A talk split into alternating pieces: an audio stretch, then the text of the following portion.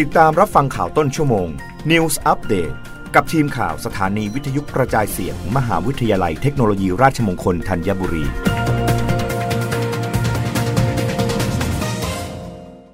รับฟังข่าวต้นชั่วโมงโดยทีมข่าววิทยุราชมงคลธัญบุรีค่ะ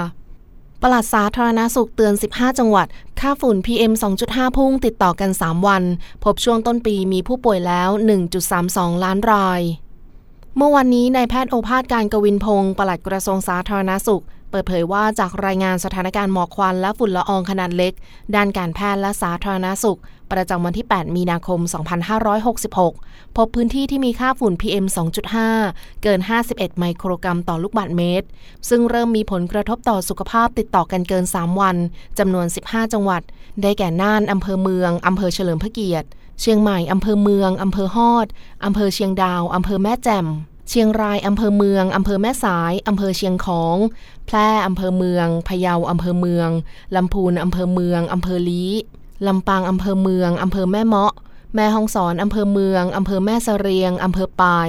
อุตรดิตถ์อำเภอเมือง สุโขทัยอำเภอเมือง ตากอำเภอแม่สอดอำเภอเมือง พิษณุโลกอำเภอเมือง เพชรบูรณ์อำเภอเมือง นนทบุรีอำเภอเมืองอำเภอปักเกร็ด และกรุงเทพมหานครทั้ง 50 เขต โดยมีการเปิดศูนย์ปฏิบัติการฉุกเฉินด้านการแพทย์และสาธารณสุขแล้ว 15 จังหวัด และกำลังเปิดเพิ่มอีก 6 จังหวัด ส่วนพื้นที่ที่มีค่าฝุ่นมากกว่า 51 ไมโครกรัมต่อลูกบาศก์เมตร แต่ไม่ต่อเนื่องเกิน 3 วันมี 36 จังหวัด โดยค่าฝุ่น PM 2.5 ปีนี้สูงกว่าปีที่แล้ว ส่วนหนึ่งเป็นเพราะปี